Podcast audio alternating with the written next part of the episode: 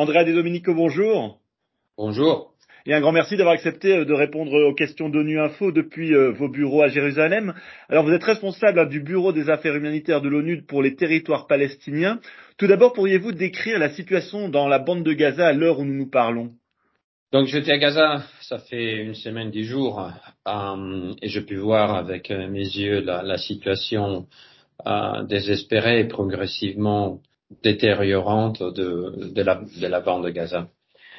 L'hiver, évidemment, est arrivé, les pluies, les pluies et le froid sont arrivés, et donc on, on, ajouté une, un autre niveau de, de défi pour toute la population réfugiée.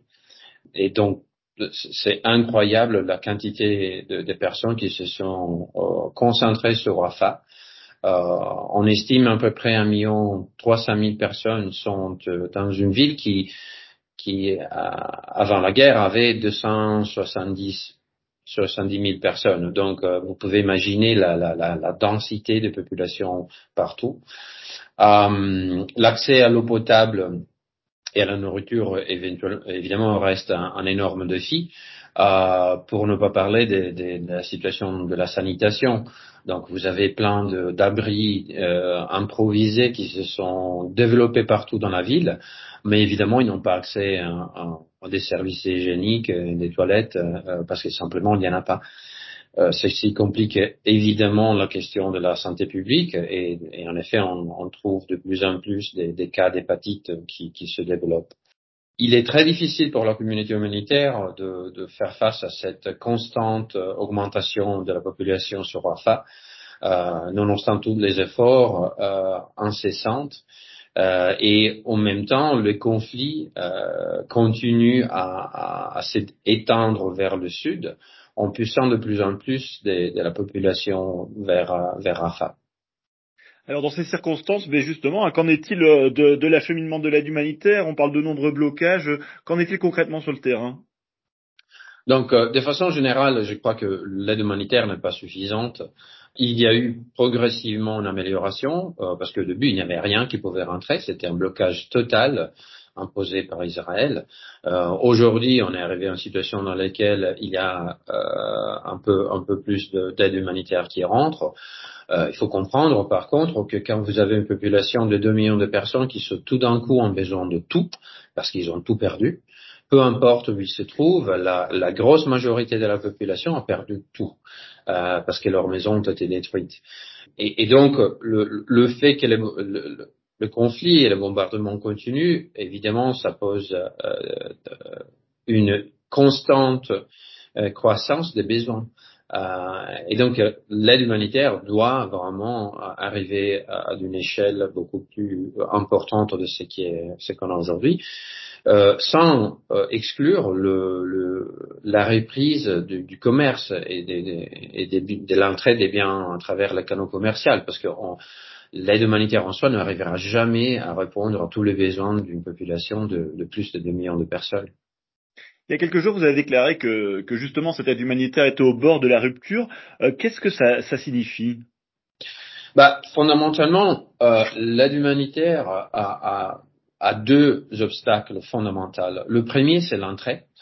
Euh, toutes les procédures qui ont été mises en place pour, pour contrôler l'acheminement des, des, consignements humanitaires est extrêmement complexe. Euh, tout en prenant en compte les nécessités de sécurité que Israël, bien sûr, a, tout, à fait les droits d'être inquiet. Euh, le résultat est que euh, les marchandises quand rentre, euh, quand ils rentrent avec des camions doivent être descendues des camions et remontées dans d'autres camions pour, pour éviter le contact des camions qui se trouvent à l'extérieur de la bande de Gaza avec les camions qui sont à l'intérieur, au moins trois fois, au minimum trois fois. Euh, donc vous pouvez imaginer la complexité de, de ces processus. Et, après, une fois que les marchandises sont rentrées, on a tout un problème de distribution interne dans la, bande de Gaza parce que euh, déjà les moyens pour faire tout ça sont extrêmement limités. Euh, les localités où on peut faire du stockage sont très très limitées. Euh, les pressions euh, que la population, qui est désespérée, exerce sur les, lieux où l'aide est concentrée sont constantes. Euh, et, c'est purement des bon, c'est la, grosse majorité des cas sont des, personnes désespérées qui cherchent à mettre leurs mains sur un minimum d'aide qui, peuvent soutenir les soutenir et soutenir leur famille. Donc tout est extrêmement compliqué, tout en sachant en plus que quand après on essaye de sortir euh, pour aller vers les populations, on se retrouve dans un terrain de guerre. Euh, les, les, combats sont assez, assez virulents dans certaines zones euh, et, et, très très actifs, et donc on a tout un problème aussi de coordination et de mouvements euh, pour atteindre la, les différentes zones où la population se retrouve. Alors justement, comment est-ce que vous vous coordonnez, organisez pour pouvoir atteindre ces populations? Est-ce que vous avez aujourd'hui accès à toutes les populations à Gaza ou certaines, euh, malheureusement, euh, vous ne pouvez pas vous y rendre? Euh, la, vraie zone où c'est presque impossible d'aller, c'est le nord.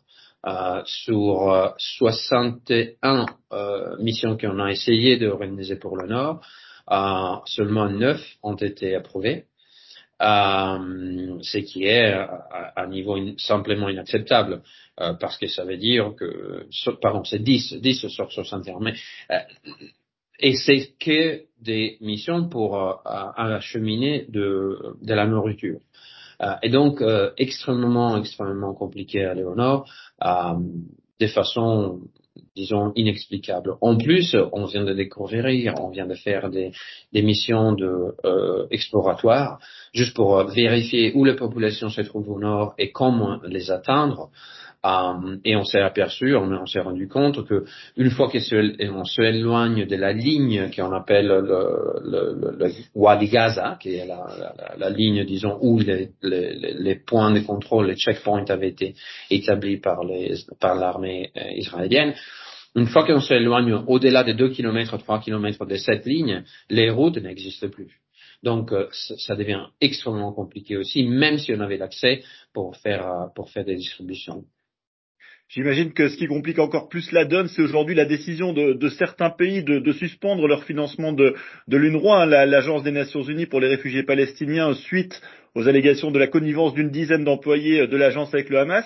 Euh, quelles conséquences ça peut avoir sur votre travail et, et sur euh, ben, cet acheminement de l'aide humanitaire? Bah, Tout simplement, c'est catastrophique. Aujourd'hui, euh, toute la, la, la logistique euh, en ce qui concerne les Nations Unies et les partenaires euh, non gouvernementaux, euh, l'acheminement euh, des biens et toute la logistique de soutien pour entrer, euh, elle est gérée entièrement par, par UNRWA, euh, facilitée par UNRWA. Euh, aussi, le, la, toute l'assistance qui est donnée au sein des écoles qui sont devenues des centres d'accueil pour les déplacés, euh, sont dans les mains de UNRWA et, et c'est le personnel de UNRWA qui fait tout le travail de distribution dans ces centres. On estime à, peu près 700 000 personnes euh, que à sont dans ces centres. Donc vous pouvez imaginer l'impact que ceci aurait. Vous savez, UNRWA, avant la guerre, avait 13 000 employés même, c'est, je crois, moins d'un tiers aujourd'hui est, est actif euh, pour des raisons évidentes. Ils sont tous déplacés. La, la grande majorité venait du, était au nord, évidemment, et, ils sont tous déplacés. Ils sont en train de, euh, de, de combattre tout le jour pour avoir accès à, aux biens fondamentaux pour leur, pour leur famille. Mais même si vous avez un, un cas euh, des, des, des, employés de Noura qui sont actifs, ça veut dire qu'ils sont 3000. Euh, et 3000 personnes, euh, c'est fondamental. Aussi les moyens de Noura, des, des, installations disponibles, et aussi toute la logistique qui était auparavant visée à soutenir les écoles, les distributions de food qui faisaient de la nourriture, qui faisaient avant, avant la guerre. Tout ça, c'est indispensable aujourd'hui pour soutenir les opérations humanitaires. Euh, le, les agences des de Nations Unies, les autres agences, le PAM, l'UNICEF, le WHO, euh, ils sont, l'UNFPA, ils sont en train de progressivement développer leur, leur, euh, leur opération, mais ils comptent énormément aussi sur la collaboration avec eux. Donc euh, l'impact est simplement trop grand même à penser. C'est si simple que ça. Vous avez déjà évoqué rapidement les, les, les contrôles euh, de, des, convois humanitaires par euh, les autorités israéliennes. Justement, comment se passent ces contacts avec les responsables israéliens pour organiser l'aide humanitaire? Il y a quelques jours, vous avez indiqué qu'une mission humanitaire sur quatre avait pu être menée à bien alors que les autres avaient été refusées par, euh, ces mêmes autorités. Donc, la donnée des 1 sur 4, c'était seulement en, si on regarde le middle area. Donc, au sud, on n'a pas besoin, c'est relativement possible de bouger. Donc, Rafah, on n'a pas besoin de cette coordination. Euh, quand on, va au nord de Khan Yunis, donc dans la Middle Area, on a besoin de, de, vu qu'il y a des opérations militaires actives. Donc, c'est important d'informer les parties au conflit qu'on est en train de bouger avec de l'aide humanitaire en rappelant à tout le monde que déjà c'est une obligation de parties en conflit de respecter les humanitaires, mais c'est un, un, niveau ultérieur de, de, protection pour acheminer de façon sécurisée euh, l'aide humanitaire. Donc un sur quatre, c'est que sur la partie moyenne euh, de la middle euh, quand on regarde le nord, comme je vous ai dit, c'est 10 euh, sur 61, 61 donc c'est 15%. Ah, donc c'est beaucoup plus sombre la, donnée. Euh, nous, on a, on a, engagé et on engage depuis toujours euh, un dialogue avec euh, l'entité qui est au sein de l'armée israélienne, qui est députée à maintenir les relations avec les humanitaires. Cette entité s'appelle Kogat. on les rencontre au moins une fois par jour, au moins parce que c'est beaucoup plus, et on les contacte des dizaines de fois par jour, euh, constamment, à différents niveaux. C'est vraiment un, dialogue constant. Euh, le problème, c'est que euh, cette entité est une interface entre les opérations humanitaires et les opérations militaires. Mais ils ne sont pas ceux qui gèrent les opérations militaires. Et donc souvent, on a des blocages, des, délais, des retards. Juste pour vous donner un, une idée, là, on a demandé systématiquement d'ouvrir les, les, postes de contrôle, les checkpoints, euh, très tôt le matin, pour éviter d'être coincé avec euh, l'acheminement des, des, des, camions humanitaires euh, en plein milieu de la foule. Euh, et donc l'ouverture à 6 heures nous permettrait éventuellement de passer euh, de façon un peu plus tranquille. Donc ça veut dire que les équipes bougent à 3 heures du matin. Sur les 22 demandes qu'on a fait pour une, une ouverture matinale, une seule a été, euh, a été au final. Donc, euh, c'est vraiment compliqué. On insiste, on insiste, mais on n'a pas vraiment abouti à des grands résultats jusqu'à là. Quelques mots aussi sur euh, la Cisjordanie où les, les, humanitaires indiquent aussi des combats de plus en plus violents. Malheureusement, on a vu, euh, on a assisté à une progressive détérioration de la situation à, en Cisjordanie. Euh, les opérations militaires euh, qui, euh, en principe, vous savez, en Cisjordanie, on est dans un contexte de maintien de l'ordre. Donc, c'est pas vraiment proprement dit des opérations militaires, c'est des opérations de, de, de maintien de l'ordre public. Euh, et donc, euh, faites par les militaires, euh, mais elles sont de plus en plus systématiques et elles sont de plus en plus violentes.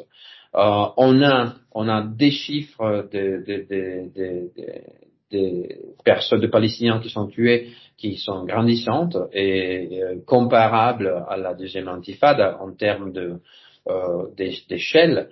Euh, et et on, on, a vu l'autre jour, vous avez peut-être euh, vu des images des opérations spéciales qui rentrent dans les hôpitaux euh, et qui et, et qui qui des, individus qui sont la cible. Euh, évidemment, quand on tire en sein d'un hôpital, il, y a tout le, le, la complexité aussi de protéger des civils qui n'ont rien à voir avec euh, les cibles. Euh, les mouvements sont extrêmement complexes. Euh, aller de Jérusalem où je me trouve à Nablus, c'est devenu vraiment un cauchemar. D'aller passer dans une heure euh, et 20, on, y était. Aujourd'hui, deux heures et demie, trois heures sont pas suffisantes, avec plein de, checkpoints qui, qui, bloquent la route euh, et plein de limitations posées, imposées au personnel euh, des Nations Unies et au personnel humanitaire. Euh, donc, c'est vraiment une situation qui crée, qui génère beaucoup de, de de, de, de soucis. Euh, la violence des colonnes euh, reste euh, assez assez élevée. un peu moins que dans les passés, on a vu une légère tendance à la baisse, mais simplement parce qu'il y a aussi beaucoup moins d'opportunités par, par la communauté de devenir proche et surtout parce que certaines communautés ont été, euh, dans ces trois, quatre mois presque de guerre, ont été simplement euh, déplacées. Donc il n'y a plus la, friction, l'origine des tensions a été simplement euh, cancellée euh, par, le fait que les populations ont quitté parce qu'ils ne pouvaient plus rester où ils se trouvaient. Et ça, ça devient vraiment de plus en plus inquiétant parce que tout ça arrive dans le complet euh, oubli euh, et la distraction globale autour de Gaza. Pour des raisons évidentes, je dis, mais, mais il faut pas, il, faut pas se distraire. On, fait des efforts, mais c'est très compliqué. Pour terminer, Andrea De Domenico, le, secrétaire général des Nations Unies, Antonio Guterres, appelle à un cessez-le-feu humanitaire toujours. Euh, quel est votre message à vous aujourd'hui? Donc nous, on a depuis toujours dit que euh, le cessez-le-feu, c'est évidemment le scénario idéal pour nous. Euh, la guerre doit se terminer. Euh, en même temps, euh, on a depuis toujours dit que euh, les otages doivent être libérés. Et, je crois que la chose la plus inquiétante de, mon point de vue, c'est lier l'aide humanitaire aux otages, c'est pas correct. Ou à quelconque autre condition, comme lier la libération des otages à quelconque euh, condition, c'est pas acceptable. Donc, euh, on réitère constamment ce message de libérer les otages et arrêter la guerre, parce que la souffrance aux populations civiles, elle est simplement inconcevable. Vous savez, plus de 50% de la population à Gaza sont des enfants. Ces enfants n'iront plus à l'école pour des années et ils sont dans un état désespéré. Donc c'est vraiment, il faut arrêter cette, cette folie. André Domenico, un grand merci d'avoir accepté de répondre à nos questions. Je rappelle que vous êtes responsable du Bureau des affaires humanitaires de l'ONU pour les territoires palestiniens.